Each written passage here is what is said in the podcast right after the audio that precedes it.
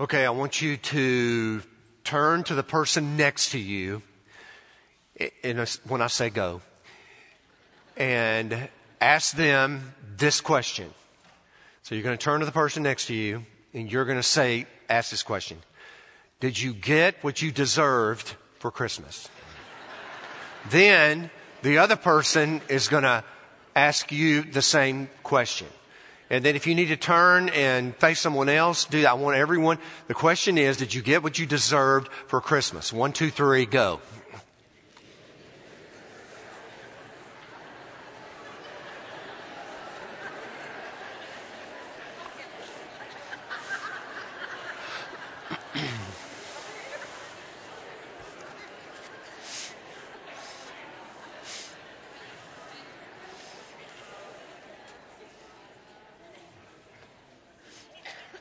That it? How many of you got what you deserved for Christmas? Lift a hand. Okay. You know, it's kind of a loaded question because, well, you know, it is what it is. But Christmas is over.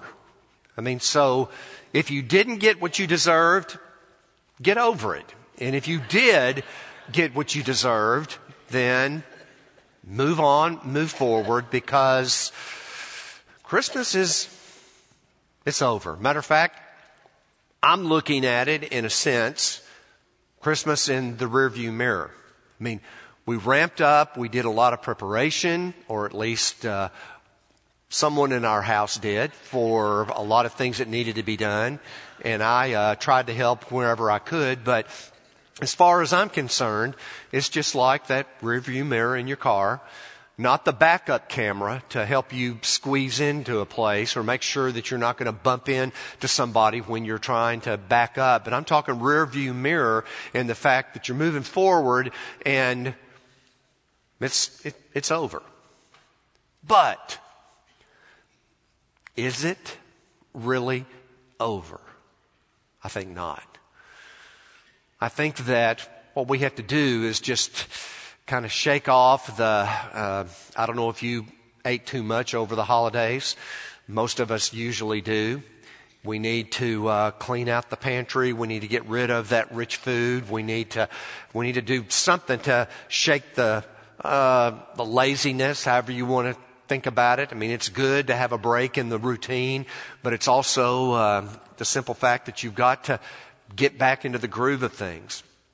And as Christians, if Christmas does anything, it's not for us to have the constant idea that it's done and we're looking at it in the fact that it's already passed over us and we're looking forward to the next one next year, but it's the simple fact that Christmas, God's message to us, especially at this time of year, is to be one not that we want to get done but one that should help propel us into the future, into a new decade, as we talked about. We just have a couple more days of 2019, and the way we reckon time is not like God reckons time. It's not like He keeps time. He doesn't need a, an iWatch. He doesn't need a, a, a $20 Walmart watch. That's my favorite one to keep time.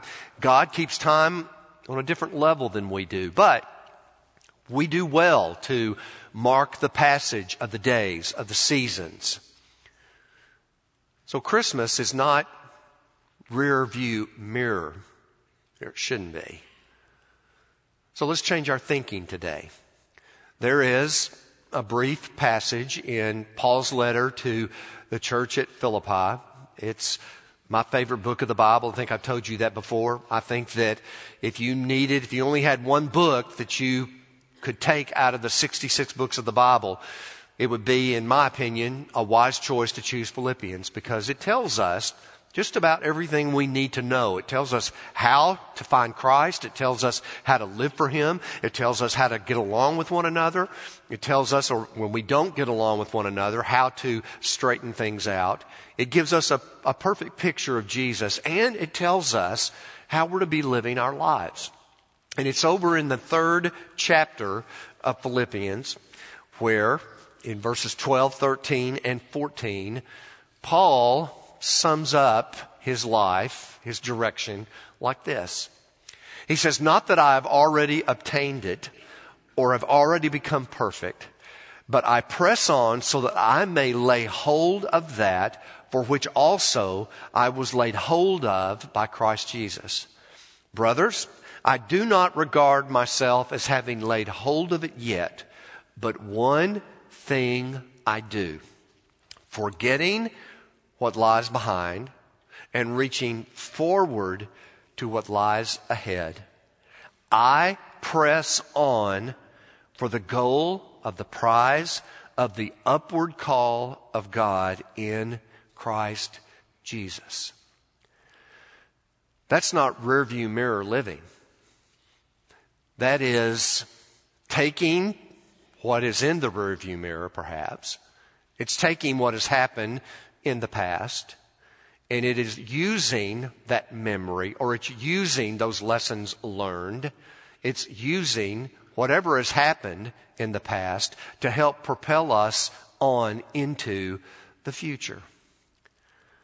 Now, see, when you think of anything in the rearview mirror, question that comes to my mind is just it's a simple one. It's like, like what's next? What you know? What do we do? What what follows up on this? And if you think about it, there are several things, including Christmas, where we spend an inordinate amount of time and energy focused upon that one day or that one event. Okay, I mean, let's start with Christmas.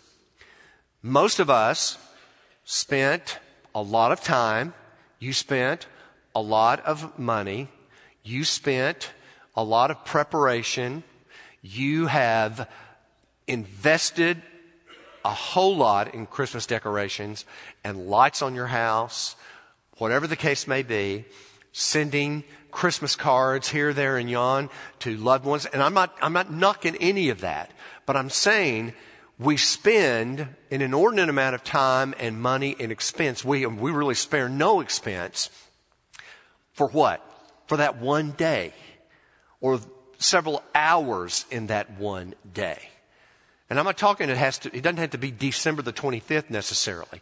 In our family, the way we, uh, uh, uh, gather with our kids and their kids and how we, they negotiate with the other side of the family, with, uh, the uh, in-laws, is that every year we trade off. And, you know, this was the year when Marcy and I had all of our kids on Thanksgiving, which meant on Christmas, we didn't.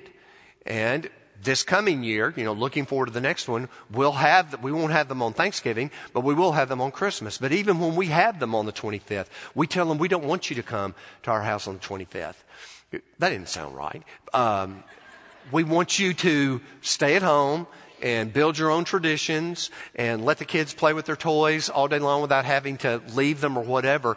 And so for us, it's celebrating Christmas is not the 25th day of December necessarily. It's just any day that we can mark off during this break that most of us have in our work environment, schools, whatever. It's this pause that the world seems to take or at least our part of the world does, where we celebrate and we gather. But regardless, whether it's on the 25th of December or whether it's midnight Christmas Eve, when your family does its thing, you spend a lot, an inordinate amount of time and energy and expense for that one day.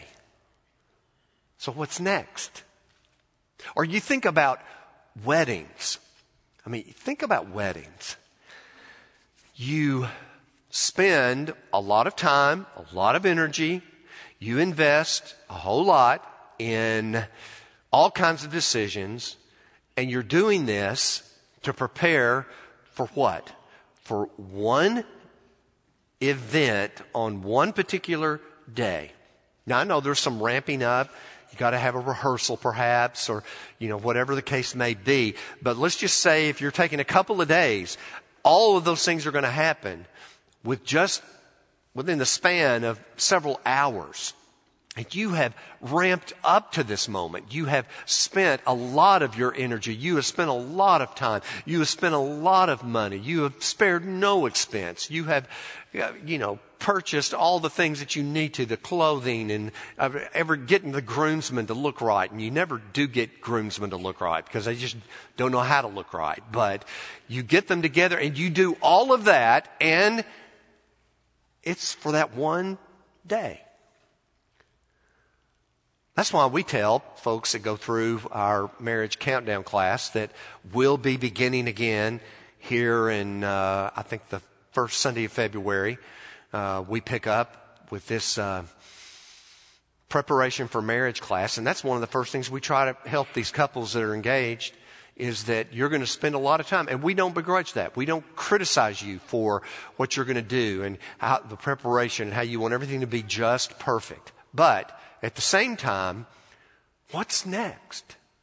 What, what are you going to build? What builds on all of that energy and time spent for Christmas with your family or spent with a wedding and all the preparation that goes along with it? What is next? Or let's get a little bit closer to home. Let's think about buildings. Buildings. When I think about what we've invested here, what we have done here in our church over the past couple of years in putting together a building, an expansion of our facilities that we hope will help us as we have said it project ourselves to be what we feel God has called us to be, and that is a multi generational church, family oriented, that we have facilities that help us disciple from the littlest ones all the way up to the oldest among us.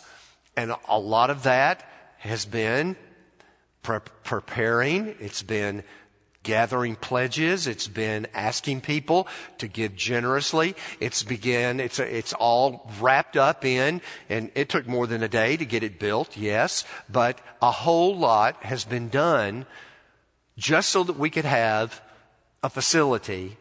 And then the question is, it's an obvious one, what's next? What do we do now? Did we build a building just to build a building? Did we do all of this or are we involved in all this just because it felt like it's something we wanted to do or we needed to make sure that we put something there on that part of the land that didn't have anything on it? What is next? This is where I'm coming from. This is what, this is what frustrates most of us is that we go to all this energy, we spend all this time, all this energy, all this expense. And when it comes to the fact what do we do next? We freeze up. We're not sure what to do. It's kind of like this ladder here. Matter of fact, I would say this represents, or it should represent, your life or the direction that your life is going. I need to ask uh, my granddaughter that sits with us at church, uh, Brighton, if you'll come up here and help me, please. That means get up from where you are and move this way. If you would please climb this ladder. Yes, if you would please.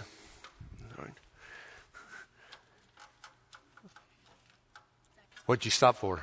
Okay. That's good. No, no, no, no, no. That, that, that's good. That's good. That's good. Right there. Just stay right there. Just stay right there. Okay. This is my daughter my daughter, my granddaughter, Brighton. So say hello to Brighton. Okay. Say hello. Okay. All right. Brighton's on her ladder. This is, this is her ladder. This is representing, are you okay? Can you stay there for a few minutes? Okay. I didn't prep her for this at all. So if you, if you're, you're okay? If you're getting dizzy, then just jump right down there and you should be okay. But this is, this represents her life. It represents the direction that her life's going. Now, you're 12 years old, so you might say, well, she's got a lot of, of time on her side. She has a lot to do to accomplish in her life. And that's true, but at the same time, she has set the direction that her life is going to go by where her ladder is. So let's ask it this way. What if, so many years from now, Brighton gets to close to the top of the ladder, and that could represent any number of things, not just getting older, but it could represent uh, some of the goals maybe she has in life to go to college or if she gets married or whatever the case may be. What if she were to all of a sudden find out that her ladder had been leaning on the wrong wall?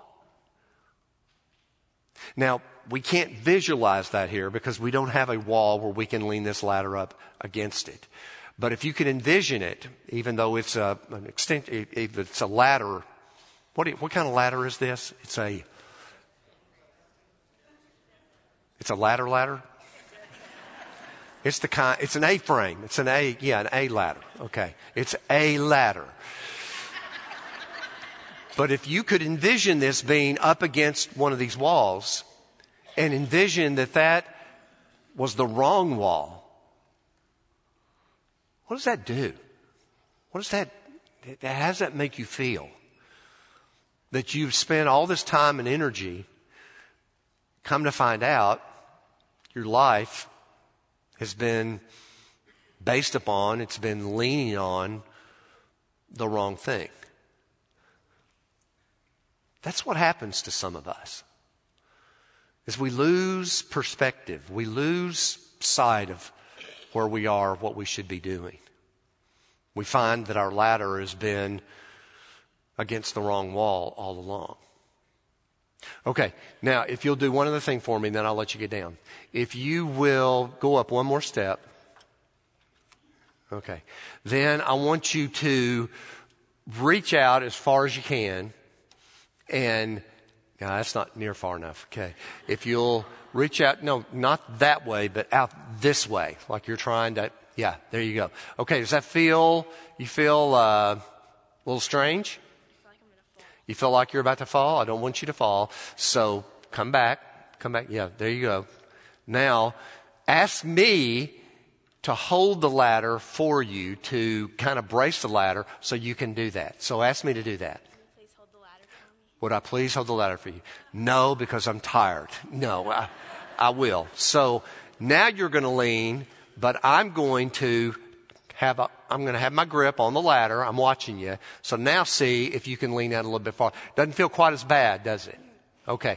And if you can envision, you know, someone over here holding it or somebody here as well or back over on this side, we're all holding it, then makes you feel much better about things, or it should.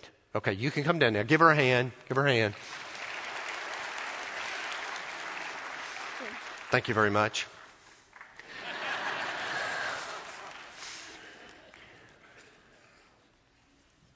Where's your ladder? Makes a difference. Is it leaning against the wrong wall? But another question is, who's holding your ladder? Who is, you know how it is when you're on a ladder, no matter how firm or how good or how heavy, you know, these aluminum ladders are very lightweight, but there are some ladders that are made the way they used to be made, and that's out of wood. They're very heavy, but regardless, a ladder is going to only be as secure as those, especially when you're up at the top where you shouldn't go any farther up. You've got to have some people holding and bracing that ladder. It just makes good, it's just safety. No doubt. Who's holding your ladder? This goes to the people you hang around with. It speaks of especially someone who is coming up through um, children's age, student age, like my granddaughter and others, who are picking their friends, who are determining who's going to influence them. It's a big deal to consider who's holding your ladder. You don't want someone holding your ladder that doesn't care about you. You don't want someone holding on and, and bracing you in life only to leave when things get tough. You want people holding your ladder. You want people surrounding you and surrounding where you're going in your life, pictured with this ladder. You want those who love you, who are going to be with you, who are going to suffer alongside of you if that happens. You want to make sure that the people who are holding your ladder are the people that you need. And once again, where is your ladder? Something to consider. And who is holding your ladder is something to consider. You don't want to spend your life only to find out that you've been leaning, your life has been heading in the wrong direction. All of a sudden, years down the road, you look back. What are you going to do? You want to make sure that now, as you're moving through life, you're surrounding yourself with those people who count, who love you, who care about you, who only want the best for you. Key word for 2020. I want you to spend this year, at least as our church is moving forward, wrapped around a word. We did this over the last year, thinking about, once again, we built a building, what are we going to do with it? Well, our word has been pursue to pursue people, to pursue what God wants us to do. And so, once again, it's not been flashing every single time we've met, but the undercurrent in this past year, in 2019, has been that we're here to pursue people, not just to build a, a, a building, open up expanded facilities, and expect people to show up, expect people to be drawn here because we know that's not the case. The reason people will come this way is because we what? We pursue them. We go after them. We connect with them. So thinking toward a new decade, the year 2020, I want to ask you to consider another word. Invest. Invest. Now, don't don't go down the path that I think some of you are probably going, oh yeah, well, here's Stephen, you know, slipping in the money thing here. No.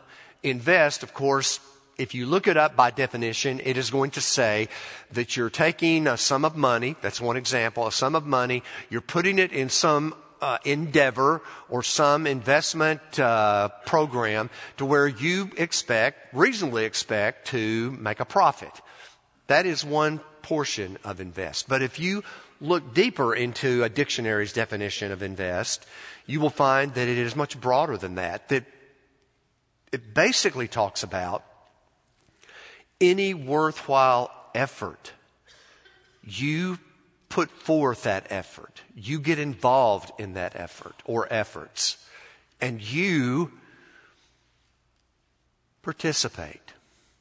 You invest your time, invest your talents, invest your gifts in those things that matter.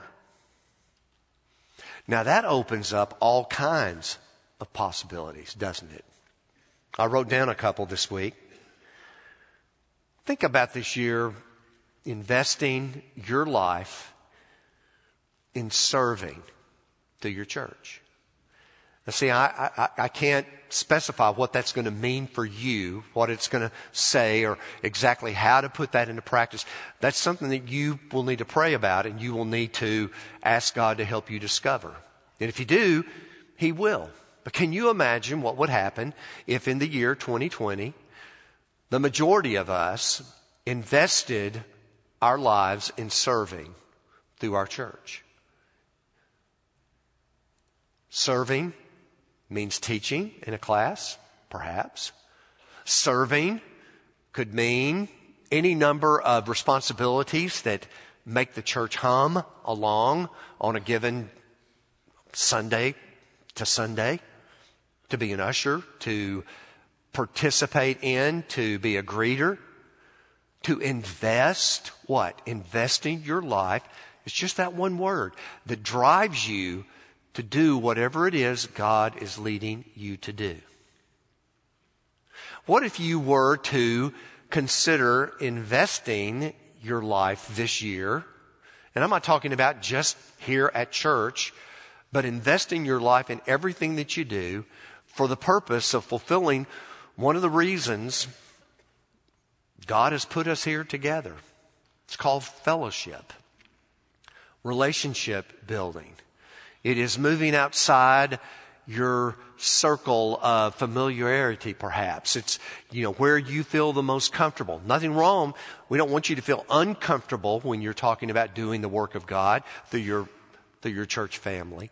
But what if you were to broaden out and to expand what that means? To,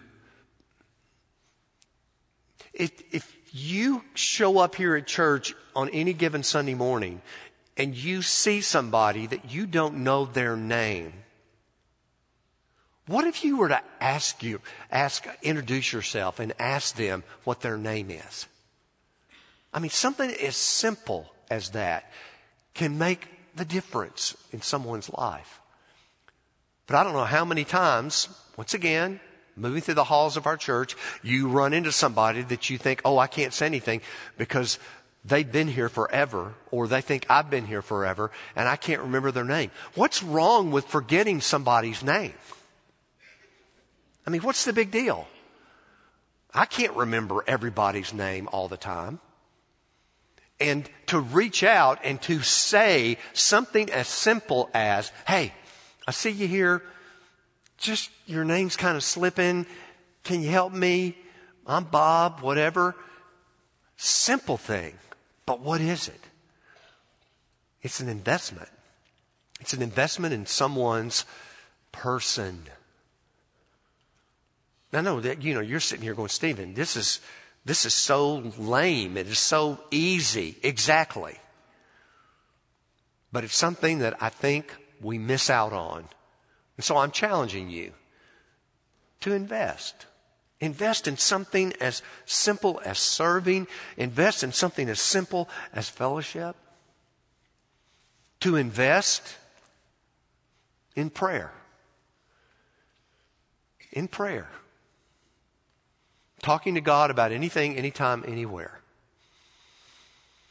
But how much of an effort do you and I put forth in praying? We, we have a prayer list. We mention it when we pray here corporately. On Sundays when we gather here, we're to take seriously what it means to intercede and to pray on behalf of others. But I'm asking you, what if you were to invest? Which means put forth an extra effort in praying for your church, in praying for that circle of friends that are near and dear to you, in praying for those people out there beyond your comfort zone that you need to meet, that you need to, that you need to pray for. And to pray for God's will to be done in your life and in the life of our church as we serve Him together. You see what happens when, when you take a word as simple as invest, what it begins to do, how it begins to affect the connectedness of our lives. So, those are just a few things. I mean, I want you to begin thinking in terms of that word, though. I want you to begin asking God to help you find that place where you can invest. We've got some ministries that take off here at the beginning of every year. A lot of them have to do with children and students, as you might imagine. We have retreats and we have a big Revo weekend coming up in our student ministry. I don't know if you've been asked to invest and to serve or to volunteer, but if you would, I think you would find that that investment will make the difference in someone's life as they're climbing the ladder.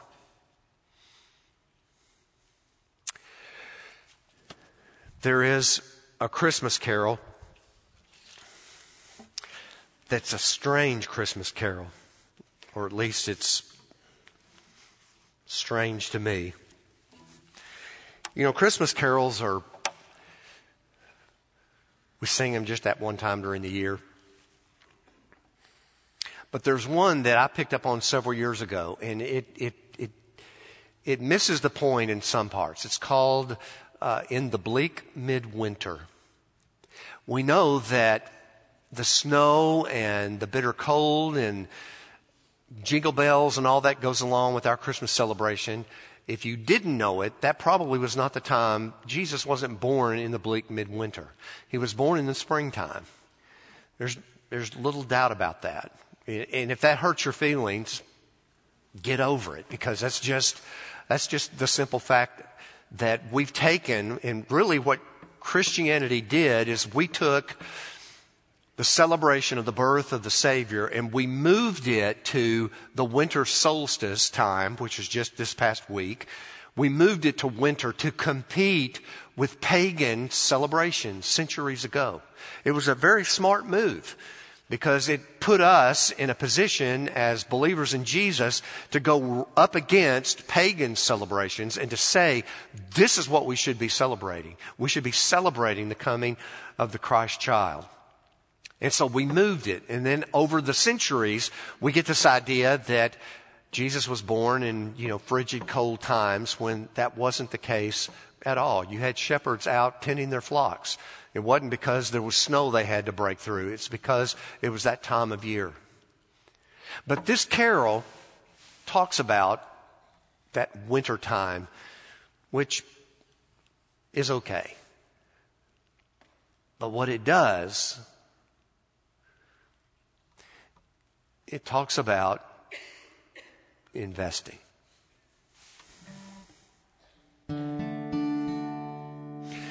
Heaven cannot hold him, nor the earth sustain. Heaven and earth shall welcome him when he comes to reign. In the bleak midwinter, a stable place sufficed. For the Lord God, incarnate Jesus Christ.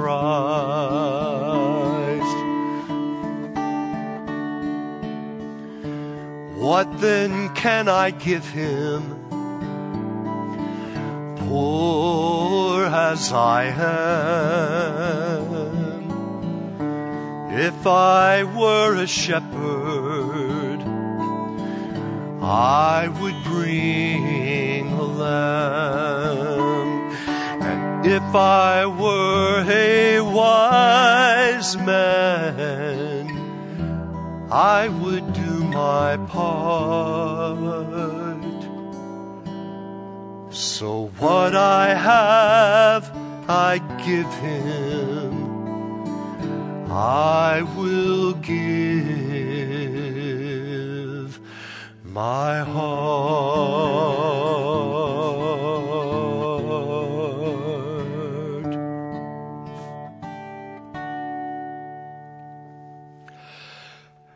Father, that's our prayer today.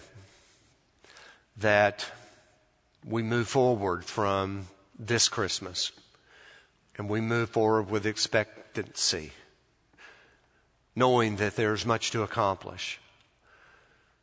Father, give us the courage to invest in one another, invest in the lives of people who are far removed from you. Teach us your way. And we thank you for blessing us. It's in the name of Christ Jesus the Lord we offer our prayer. Amen. We wrap up this hour the way we do when we gather. Bible says that when God speaks, He gives us an opportunity to respond. And so we throw open the doors. We open up our hearts and our minds to what God would have us to do. If you're here today and you've never chosen to receive that gift of eternal life found only in Christ, if the meaning of Christmas just fell upon you and uncovered the ignorance in your life, but now you see it clearly. And you understand that giving your life to that child in the manger who grew in wisdom and in stature and in favor with God and man and went to a cross and died that we might live and rose again and sits at the right hand of the throne of God for the time in God's timing when he will return. If giving your life to him is what you want to do, I want to ask you to come forward. Let us pray with you. You make that choice. Most crucial choice you could ever make in your life. If you're here today and you know the Lord, just hadn't told anyone, tell us. If we need to talk about what believer's baptism is all about, let's do that so that you can experience that symbol of obedience of your own choosing.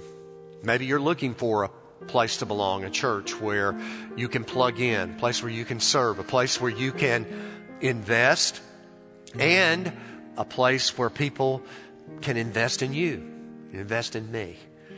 You join a church like ours, it's a very simple process, but a very profound choice.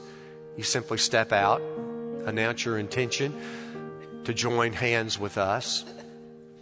We just make sure that we're on the same page of what it means to be a believer and experiencing believer's baptism and then welcome you into the life of our congregation. So if that's something God has laid upon your heart, step out and come forward and make that choice today.